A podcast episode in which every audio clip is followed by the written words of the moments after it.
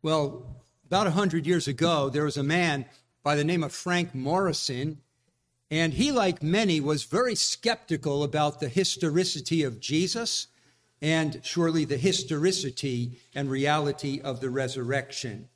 At the start of his book, he makes this statement When, as a very young man, I first began seriously to study the life of Christ, I did so with a very definite feeling that, if I may so put it, his history rested upon very insecure foundations. He wasn't true, uh, convinced of the historicity of Jesus, certainly not convinced that the resurrection was a fact of history. But at the very end of his book, he says this There may be, and as the writer thinks, there certainly is a deep and profoundly historical basis for that much disputed sentence in the Apostles' Creed the third day, he rose again from the dead. He researched and ended up writing a book entitled Who Moved the Stone, believing that the resurrection of Jesus Christ is one of the most well established facts of history. Brothers and sisters, as you know, the resurrection is at the heart of our faith as Christians. There is no question that I or you or anyone no more important to answer in this life than is Jesus of Nazareth alive today because he was raised from the grave? Or is this the greatest hoax ever perpetrated upon the human race that Jesus was resurrected? Would you consider with me this morning two things? We want to look at the important place of the resurrection of Jesus and then the indisputable proof of the resurrection of Jesus. First of all, the important place of the resurrection of Jesus Christ. You may turn for a few minutes, if you care to, to Romans chapter 4. Romans chapter 4, and we read at the very end of Romans chapter 4 this statement He, Christ, who was delivered over because of our transgressions, that speaks of the cross, and was raised because of our justification. He was raised because of or for our justification. Now, what is justification? Many of you know. Justification is that big theological word that contains such an essential truth. It is God as judge, pronouncing as righteous in his sight those who are otherwise sinners. God justifies, declares righteous, considers righteous those who are in themselves not righteous. It is the opposite of condemnation.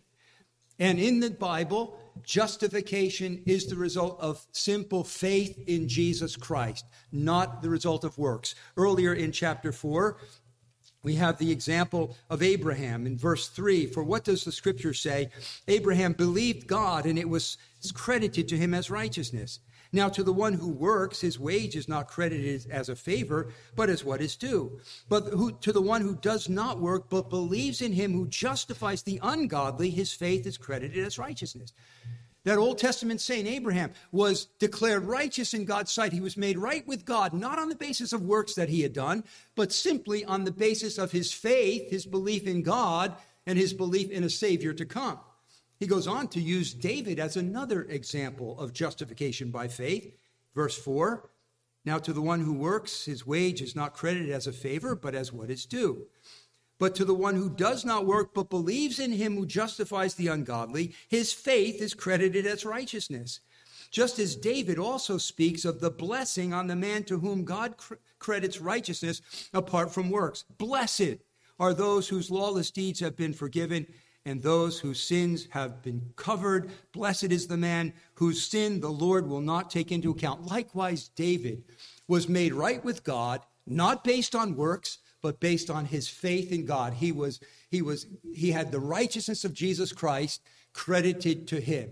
Justification is the forgiveness of our sins and the crediting to us of the righteousness of Christ. Now, what's the connection between justification and the resurrection of Jesus, because Paul says he was raised for our justification. What's the connection? The connection is this by raising Jesus from the dead, God was validating his claims. Jesus Christ claimed to be the Savior. He claimed to come and to die in the place of sinners so that by faith in him we would be forgiven. He claimed to be the only Savior. No man comes to the Father but through me. But if he had died and gone to the grave and stayed there, his promises and his claims would not have been proven as true. But when God raised him from the dead, God was saying, I am validating from heaven that the claims of my son are true. By this supernatural validation of the resurrection, I am accepting what he has claimed to do for sinners. In other words, by raising him from the dead, God was, as it were, giving us a receipt. Jesus claimed to pay for our sins. If your faith is in him, he has made payment in full for your sins. You will never have to pay for your sins. The proof of it, the receipt given by God the Father, is that God raised him from the dead. So our justification the forgiveness of our sins depends on the resurrection of Jesus. But not only that, the power to be changed depends on the resurrection of Jesus. If you turn two chapters over to chapter 6 of Romans, we read this in verse 4 Therefore, we have been buried with him through baptism into death, so that as Christ was raised from the dead through the glory of the Father, so we too might walk in newness of life. The Bible teaches that sin not only renders us guilty before God, it also makes us slaves. Jesus said in John 8 34, Truly, truly, I say to you, everyone who commits sin is the slave of sin. As a result of Adam's fall, everyone in the human race has a bent toward evil. At the root, at the core of our being is selfishness and pride. And out of those roots come all kinds of bitter fruits sinful anger, jealousy, envy, sexual lust, lying, theft, hatred, disobedience to authority, malice, gossip, love of pleasure, boastfulness, false worship, and, and any other sin in the catalogs of sin all flow out of our sinful nature. And friends, we cannot just stop being what we are. Changing us at the root of our being is not simply a matter of turning over a new leaf. It's not a matter of simply making New Year's resolutions. It's not simply a matter of, of you know, of saying just say no. The stamp of sin is so deeply imprinted upon us that we cannot change ourselves at the root of our being. Now, we can make some outward reforms in our lives, but at the core of our being, the bent towards sin, we cannot change. But according to Romans 6 4, there is a power that is at work within us that frees us from the dominion, the slavery of sin, and progressively enables us to part from sin and to pursue righteousness and holiness. And that power is the power that raised Jesus Christ from the dead. So not only is our justification, our forgiveness dependent on the resurrection of Jesus, but our sanctification depends on the resurrection of Jesus. Otherwise, there is no power within us to change. But then also, the resurrection of our bodies depends on the resurrection of Jesus. In 1 Corinthians chapter 15, Christ is said to be the first fruits of the resurrection. Listen to verses 22 and 23. For as in Adam all die, so also in Christ all will be made alive, but each in his own order. Christ the first fruits. After that, those who are Christ's at his coming. When a farmer brings in the first fruits, the first sheaves, the first whatever of, of the harvest, it's an indication that there's a whole harvest out in the field waiting to come. Jesus was raised from the dead as the first fruits, indicating that there's a whole harvest field of people who will one day be resurrected like he was. And that's those who believe in him. We will be resurrected to a resurrection of life, and we will one day possess a body like he had and has in his resurrection.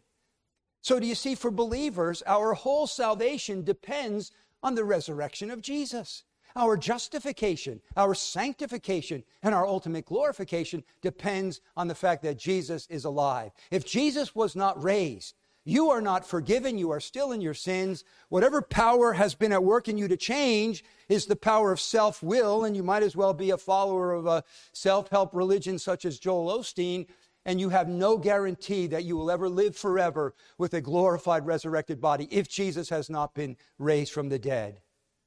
So important is the resurrection of Jesus. Our whole salvation, every stage of it depends on it. But if you're not a believer in Jesus, why is the resurrection important to you? When Paul was speaking to the Athenians in, on Mars Hill, recorded in Acts 17, these were idol worshippers. He said this, among other things, to them because he, God, has fixed a day in which he will judge the world in righteousness through a man whom he has appointed, having furnished proof to all men by raising him from the dead. God is saying there's going to be a judgment day, and the one who is going to be the judge in that day is this certain man whom God raised from the dead. Jesus Christ is going to be your judge and my judge in the final day.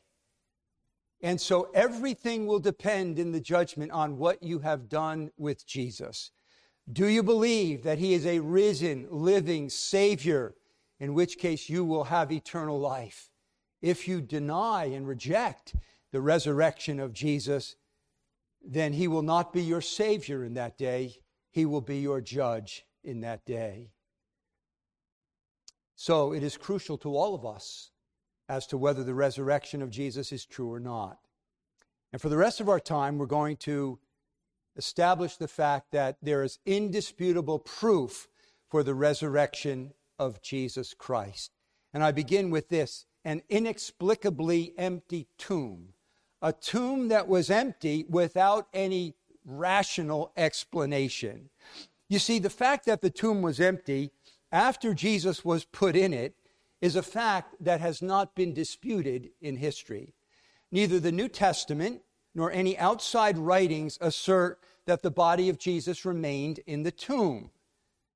Frank Morison notes, and I will be quoting him quite a bit because I, I really have enjoyed his clear reasoning and his eloquent language so I'm going to be making quotes more than typical. I hope you will enjoy the eloquent power of the quotes from this man who became utterly convinced that Jesus' resurrection was a fact of history. He says in this case, in all the fragments and echoes of this far off controversy which have come down to us, we are nowhere told that any responsible person asserted that the body of Jesus was still in the tomb. We are only given reasons why it is not there. You follow that? Nobody has ever said his body was still in the tomb, but there are multiple reasons put forth as to what happened to the body. Here are some of them. One is that Joseph of Arimathea secretly moved the body. We know from the Gospels that Jesus was buried in the tomb of this man who was a wealthy member of the Jewish council, the Sanhedrin, Joseph of Arimathea. We read in Matthew 27, 57 to 58. When it was evening, there came a rich man from Arimathea named Joseph, who himself had become a disciple of Jesus. This man went to Pilate and asked for the body of Jesus, took the body, wrapped it in a clean linen cloth, and laid it in his own new tomb. And he rolled a large stone against the entrance of the tomb and went away. The thought has been that Joseph offered to have Jesus laid in his tomb because it was conveniently close to the scene of crucifixion, and he intended later to transfer it to a more permanent location. But what are the problems with that? The problems with the fact that Joseph of Arimathea moved the body of Jesus. Well, first of all, he didn't have sufficient time between the close of the Jewish Sabbath on Saturday night and the coming of the women early on Sunday morning. We read in the scriptures that uh, that very early on the first day they came to the tomb when the sun had risen. John's gospel tells us they came to the tomb when it was still dark. Frank Morison again says this We have to think of a party of men operating with lamps or torches, working under the maximum difficulties, picking their way through the unlighted regions beyond the city wall, carrying a heavy body, probably for some considerable distance, and depositing it in another grave. We have to think of them going to the trouble of removing all the grave clothes, first leaving these in the tomb and removing the naked body to its destination. And we have to regard them as either forgetting to close the door of the old tomb or not wishing for the moment to waste time by doing so. Further, Joseph did not have any motivation to move the body of Jesus. Some say that he was really in, in the employ of the Sanhedrin and he wanted to comply with the Jewish law and uh, along with the, the, Sanhedrin's orders and to have the body of Jesus uh, buried before sunset. But if that was the case, he would have been concerned about the bodies of the two thieves as well. But that was not his motivation. He wasn't working for the Sanhedrin. We're told that he was a secret disciple of Jesus. And the reason he had Jesus buried in his tomb was as an act of, of, of service and worship to this one he regarded at least as a great teacher and perhaps as the Savior. But the death knell to this idea that, jo- that Joseph of Arimathea moved the body is this. Within a seven week period, the disciples of Jesus had come back to Jerusalem Likely after the crucifixion, they had fled to the home of Martha and Mary and Lazarus. And then seven weeks later, they came back to Jerusalem. And what was the centerpiece of their bold proclamation? Peter, on the day of Pentecost, Acts chapter 2, Jesus the Nazarene, you nailed to a cross by the hands of godless men and put to death, but God raised him up again, putting an end to the agony of death. One chapter later, as Peter and John heal a crippled man outside the temple, Peter begins to preach, But you disown the holy and righteous one, put to death the Prince of Life, whom God raised from the dead, to which we are witnesses. Chapter later, when they are brought before that austere body, the Jewish council, the Sanhedrin, the very ones who had counseled to kill Jesus and had the power to kill them, Peter and John come before them and they say, Let it be known to all of you and to all the people of Israel that by the name of Jesus Christ the Nazarene, whom you crucified, whom God raised from the dead, in this name this man stands before you in good health.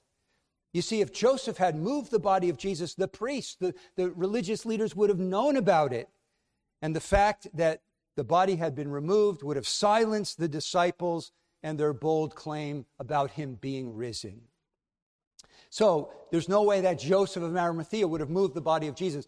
The other theory is that either the Jewish or the Roman authorities moved the body. The first objection is that the Jewish leaders requested the very opposite. They knew that he had claimed that he would rise again. And so the Pharisees meet with Pilate and they say to Pilate, Sir, we remember that when he was still alive, that deceiver said, After three days I will rise again. Therefore, give orders for the grave to be made secure until the third day. Otherwise, his disciples may come and steal him away and say to the people, He has risen from the dead. And the last deception will be worse than the first. The Jews didn't want the body moved, they wanted to make sure that the body stayed there to invalidate the claims of Jesus that he would rise after three days. Also, after the body did turn up missing, we read in Matthew 28 that some of the Roman guard who were assigned to the tomb came to the Jewish leaders and told them what had happened. And the Jewish leaders, it says this, they gave a large sum of money to the soldiers and said, You are to say, his disciples came by night and stole him away while we were asleep. And if this should come to the governor's ears, we will win him over and keep you out of trouble. And this story was widely spread among the Jews and is to this day. But if the body of Jesus had been moved by the Jewish authorities, they wouldn't have had to perpet- perpetuate this lie. They would have just reported that, oh, we, we moved the body. But conclusively, all the authorities, all the Jewish or Roman authorities would have had to do is to produce the body of Jesus or point to the tomb where it still lay. And as one had said, has said, it would have killed Christianity, not in the cradle, but in the womb. The Christian faith never would have gotten off the ground. Just produce the body, and it's over. The other possible theory is that the disciples stole the body. That was what the chief priests paid the Roman guard to say, with the promise that we'll protect you from the Roman authorities, because if you fell asleep, the penalty would be death. We'll, we'll intercede for you so that you won't have to die. Well, it's pretty silly to consider that the disciples stole the body for several reasons. So they're to say that they fell asleep, and while they were asleep, the disciples came and stole the body. Well, guess what? When you're asleep, you don't know what happened, right? First of all, according to the historical account, what really happened? Well, Matthew does tell us in Matthew 28. This is what the guard reported, and, and nobody refuted what they said. Matthew 28, 1 to 4. This is what really happened at the tomb of Jesus. Now, after the Sabbath, as it began to dawn toward the first day of the week, Mary Magdalene and the other Mary came to look at the grave. And behold, a severe earthquake had occurred, for an angel of the Lord descended from heaven and came and rolled away the stone and sat upon it. And his appearance was like lightning, and his clothing as white as snow. The guard shook for fear of him and became like dead men. That is what really happened. But what about the idea that the disciples might have stolen the body? First, consider the physical impossibility of that. There was a Roman guard stationed at the tomb that consisted of at least four Roman soldiers who were armed to the teeth. And had they slept on their watch, the penalty would have been death. Further, the tomb was sealed with the Roman seal. If you violated that, you had to answer for, to Rome, likely with your lives. And that seal was sacred to those Roman soldiers. And there was a stone so heavy that we're told in one of the Gospels, three of the women despaired of moving it. And if even there were enough disciples to move the stone, you mean to say that they moved it without awakening the sleeping soldiers? Not likely. And there are the grave clothes eight feet of linen, about a hundred pounds of sticky spices, according to the custom, wrapped tightly in that linen. And yet the grave clothes were left there and the body was removed. There was a physical impossibility of the disciples stealing the body. And consider the moral impossibility. If they stole the body and then later lied about it, oh, he's been raised from the dead. Consider the moral impossibility of that. Their Lord was a paragon of truthfulness, wasn't he? He is, God is the God of truth. Jesus said, I am the truth. I am the embodiment of truth and truthfulness. His worst enemies were the hypocrites. He hated hypocrisy. Jesus exuded truthfulness because he's God who is true. And his ethic is all about truthfulness, isn't it? Christians are the most honest people in the world, aren't you? Because you fear God. You fear God more than you fear man, and you're not going to tell lies in order to get your way or to protect yourself because you fear God. Christians are truth speakers because their Savior is the truth. And you mean to say that these disciples, immersed in the ethic of Jesus, who was incarnate truth, perpetrated this lie? There's a moral impossibility there. And finally, there's a psychological impossibility. Remember their state when Jesus was crucified. They were a downcast bunch of men. They were fearful. They were discouraged. They were cowardly. They fled the scene when Jesus was arrested. Not only did they not have the moral motivation, they did not have the strength of will, they did not have the courage. Psychologically, it was impossible for them to have stolen the body of Jesus. Nobody stole the body of Jesus. Joseph of Arimathea didn't move it. The Jewish authorities didn't move it. The Roman authorities didn't move it. The disciples certainly didn't move the body. Ah, but here's another possibility that Jesus did not actually die on the cross, but he was revived in the cool of the tomb. This was this theory was revived several decades ago when I was a young Christian, I think in the 1970s. I think it was a Jewish rabbi came up with the swoon theory. Listen to Frank Morison to try to even think of what would happen to an utterly collapsed constitution, bleeding from five torn and untended wounds, lying on the cold slab of a tomb in April without human succor of any kind, is to realize the unreason of the argument, the, the irrationality of the argument that Jesus really was revived in the tomb. He didn't really die on the cross. Then he quotes a certain critic of this idea by the name of Strauss as saying this it is impossible that a being who had stolen half dead out of the sepulchre, who crept about weak and ill, wanting medical treatment, who required bandaging, strengthening, and indulgence, and who still at last yielded to his sufferings, could have given to the disciples the impression that he was a conqueror over death and the grave and the prince of life. No, friends, Jesus died at the cross. He didn't swoon and revive in the tomb.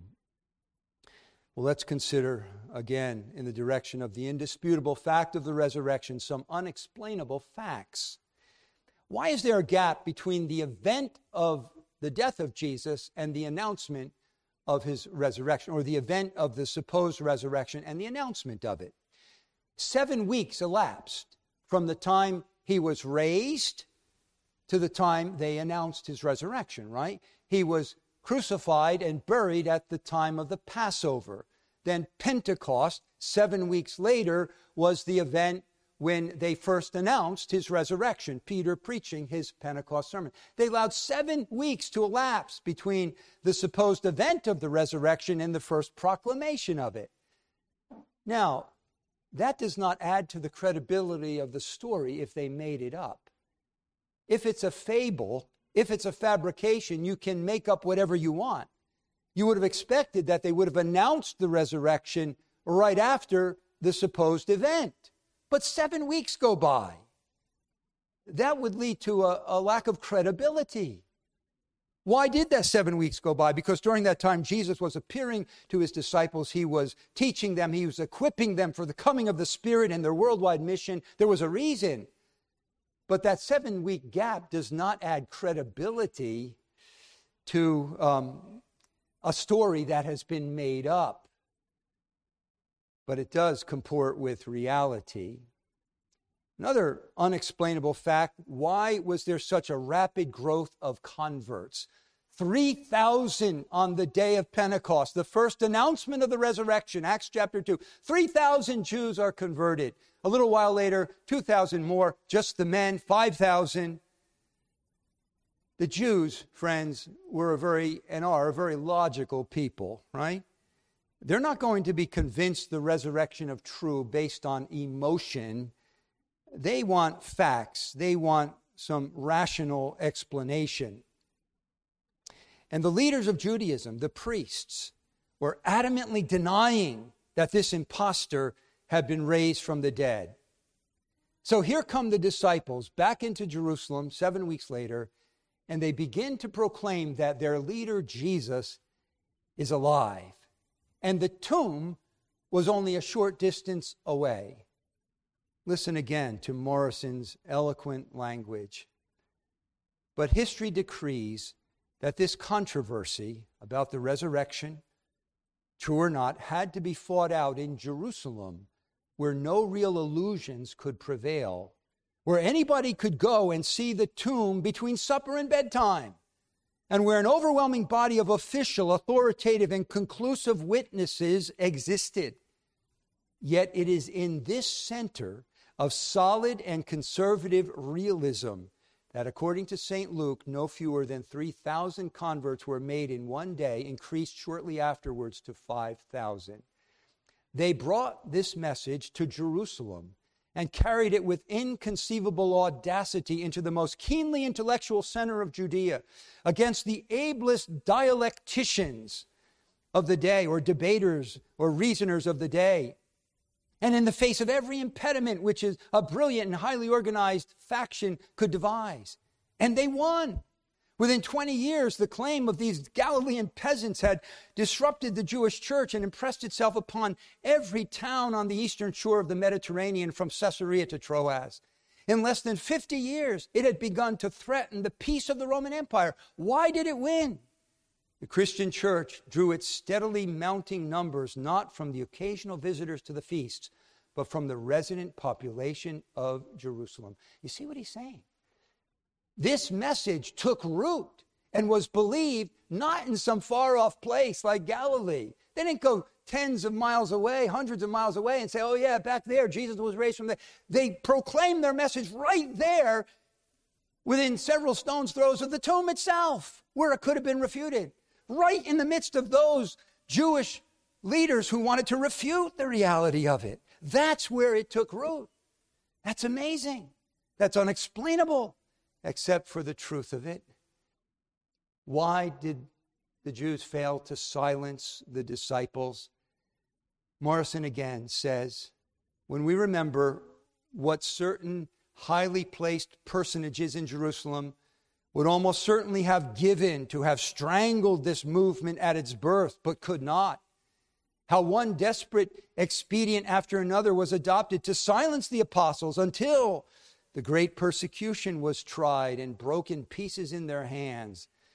You see, when you realize all the people that wanted to kill this movement, then we begin to realize that behind all these subterfuges and makeshifts, there must have stood a silent, unanswerable fact. We realize also why neither Caiaphas nor Annas nor any recognized member of the Sadducean party whose prestige and personal repute was so deeply affronted and outraged by the new doctrine, they didn't believe in resurrection, ever took the obvious shortcut out of their difficulties. If the body of Jesus still lay in the tomb where Joseph had deposited it, why did they not say so? A cold and dispassionate statement of the real facts issued by someone in authority and publicly exhibited in the temple precinct would have been like a dousing of water upon the kindling fire of the Christian heresy. Apparently, they did nothing of the kind for the reason that they could not. We are nowhere told that any responsible person asserted that the body of Jesus was still in the tomb. Friends, they could have killed it. They could have killed Christianity in the womb, just produce the body of Jesus, just point to an occupied tomb, and it's over. And they had every motivation to do that, but they couldn't do it because they couldn't account for the empty tomb. And so here are some stubborn facts of history that cannot be accounted for except for a real and historical resurrection. Why the seven week wait between the supposed resurrection and the announcement of it? That doesn't um, lend itself to a, a, a story you make up and want people to believe. How could so many right there in Jerusalem have been convinced of something that could have been so easily disproven. Why did the authorities allow this, what was an objectionable and obnoxious heretical movement? Why did they allow it to have such traction when they could have killed it in the womb by simply producing the body of Jesus? Finally, in dis- uh, proving the indisputable fact of the resurrection, we have the unfathomably fervent zeal. Unfathomably fervent zeal The rise and exponential growth of the Christian church in the first century demands an explanation. Again, Frank Morison eloquently says only from an intensely heated center of burning zeal could this vast field of lava have been thrown out from a tiny country like Palestine to the limits of the Roman world. He compares the Christian church to a lava flow coming down from the mountain, destroying everything in its path. Christianity was like a lava flow. They couldn't stop it. And there had to be something of a volcano. Takes a volcano to produce that lava. Something of some burning zeal had to produce this movement, which flowed like lava over the then known world. Yet the original material from which we have to derive this dynamic force consists of okay, so what did God have to work with? What was the, the burning, the intensely heated center of burning zeal that produced this lava flow of growth of Christianity.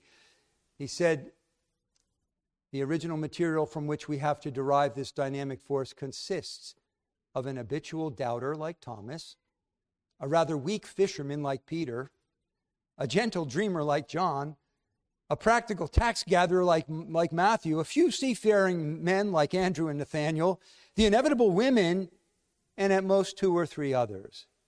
Does this rather heterogeneous body of simple folk, reeling under the shock of the crucifixion, the utter degradation and death of their leader, look like the driving force we require. Something came into the lives of these very simple and ordinary people, which transformed them. You see what he's saying? Very eloquent language, maybe a little lofty. We're not used to talking that way. But he's saying this was a lava flow, this was unstoppable. Some volcano had to give birth to this, some burning zeal. Where'd it come from? A bunch of peasants, a bunch of nobodies. They caused this great lava flow of the growth of Christianity. And let's consider three particular men, and then we'll be finished. First of all, Peter, on the day of Pentecost. On the day of Pentecost, 3,000 people are converted under the preaching of Peter, who emerged as the leader and the chief spokesman of the apostles. He preaches in such a courageous way in that sermon. And he's preaching to 3,000 people, including leaders who had crucified his Lord and had the power to kill him. And yet, Peter talks about this Jesus, whom, second person plural, no doubt with his finger, you put to death, but God raised up. What audacity, what courage, what boldness. But only a few weeks earlier, what, where do we find Peter? Cowering before a servant girl, denying with a curse that he even knew Jesus. And now he's boldly proclaiming before thousands of people that it's a fact that he was raised from the dead and you're responsible for his death. What accounted for that? Even in chapter 4, when Peter and John come before the Sanhedrin, we're told by Luke in Acts 4 when they beheld the boldness of Peter and John, they took knowledge of them that they had been with Jesus. How do you account for the change in Peter, except that he was convinced that he had seen Jesus alive after he was dead and buried? And then we have James, who was the half brother of Jesus. In John chapter 7, verse 5, we read, even his brothers were not believing in him. And if you recall back in Mark chapter 3, Jesus is out there intensely ministering. And we read that when his own kinsmen heard, they went out to take custody of him, for they, they were saying, He has lost his senses. Likely his mother and his brothers were out there. They thought Jesus was crazy. He's gone off the deep end. We need to get him to Shady Acres Rest Home, right? That's the mindset of his brothers back then during his ministry. But fast forward. On the day of Pentecost, there are 120 gathered to pray in that upper room when the Holy Spirit fell. Who were they? Well, it says in Acts chapter 1 13, the 11 apostles, along with the women and Mary, the mother of Jesus, and with his brothers. His brothers were among the 120, waiting for the Holy Spirit to fall. They were among those who proclaimed the gospel in tongues on the day of Pentecost. And then in about 36 AD, Saul of Tarsus is converted, and he tells the story of his early days in Galatians chapter 1, 18 and 19. He says, Then three years later, I went up to Jerusalem to become acquainted with Cephas and stayed with him 15 days. But I did not see any of the uh, any other of the apostles except James, the Lord's brother. James, the half brother of Jesus, the former unbeliever in Jesus, became a leader in the New Testament church. When Peter was released from prison in Acts 12, he says, Report these things to James and the brethren. James was a leader in the Jerusalem church. In Acts 15, the Jerusalem council, when they were deciding whether the Gentiles needed to be circumcised in order to be saved, James gives a final authoritative word. He says, Brethren, listen to me. And he gives a conclusive word showing no, the Gentiles do not have to be circumcised to be saved. James was a leader in the New Testament church. In Acts 21 18, Paul goes to Jerusalem and is obliged to report it. Uh, report to the leadership there, we read, and the following day, Paul went uh, in with us to James and all the elders. James, the half brother of Jesus, formerly an unbeliever in Jesus, formerly thought he was crazy, needed to go to a rest home, becomes a leader in the New Testament church. And not only that, but the Jewish historian Josephus records the end of the life of James. Josephus writes Festus was now dead, and Albinus was, was but upon the road. So he, Annas the high priest, assembled the Sanhedrin of judges and brought before them the brother of Jesus, who was called Christ, whose name was James, and some others. And when he had formed an accusation against them as breakers of the law, he delivered them to be stoned. It appears from reliable church history that the half brother of Jesus, James, met his death by stoning because he believed in Jesus. And the question is what transformed James from a scoffing unbeliever in his brother Jesus to a leader in the New Testament church and a martyr for his cause? Well, there's one other one other statement about James in the New Testament. In 1 Corinthians 15, when Paul is giving a list of those to whom Jesus appeared resurrected, including 500, most of whom are still alive, he says, it says, Then he appeared to James, then to all the apostles. James saw his half brother, Jesus, risen from the dead. And he knew not only was it right to live for him, it was safe to die for him. And then finally, Saul of Tarsus, the well known story, the Apostle Paul. He was a Hebrew of Hebrews, proud of his Jewish heritage. He was zealous for the traditions of Judaism. He was a, a leading student of the, uh, the, um, the Rabbi Gamaliel. He was at the head of his class. And when this Jewish sect of the way began, Saul had to make a decision. Was he going to side with his colleagues and the other Jewish leaders that this was a hoax, this way? Or was he to join the movement? Well, as you know, he sided with his colleagues. And he became one of the most rabid persecutors of the early Christian church, determined to exterminate every last believer of that movement. Frank Morison, in one final quote, eloquently asks the question why should a man of this tough breed and of this admittedly sane and virile mental caliber be uprooted in an instant from his cherished beliefs and swept like chaff before the wind into the dogmatic camp of his most hated enemies? It is not the immediate effects of the conversion with which we are concerned, though these are noteworthy, but how did this reorientation of a man's entire presupposition survive the three years solitary communion in, in Arabia and the nine years patient waiting in Tarsus and all the bitter persecutions of the great missions? Why was one of the greatest intellects of the ages brought over and fixed in an instant of time from one pole of dogmatic belief to another? And then he gives the answer with similar eloquence when Saul was really convinced that he had seen the risen Jesus, the immense and overpowering significance of the empty tomb swept for the first time into his mind. He saw that if the disciples were not deceivers, they were then right. He realized why you could not associate a martyrdom so glorious as that of Stephen with a vulgar deception involving connivance with the abduction of a corpse. The vacancy of the tomb was an historic fact, fixed and unalterable. It was never shaken throughout St. Paul's lifetime, and in the writer's judgment, it remains unshaken to this day. The fact is, brothers and sisters, the resurrection of Jesus of Nazareth is one of the most established facts of human history. And aren't you glad? Because everything depends upon it. If Jesus is not risen, you are not forgiven.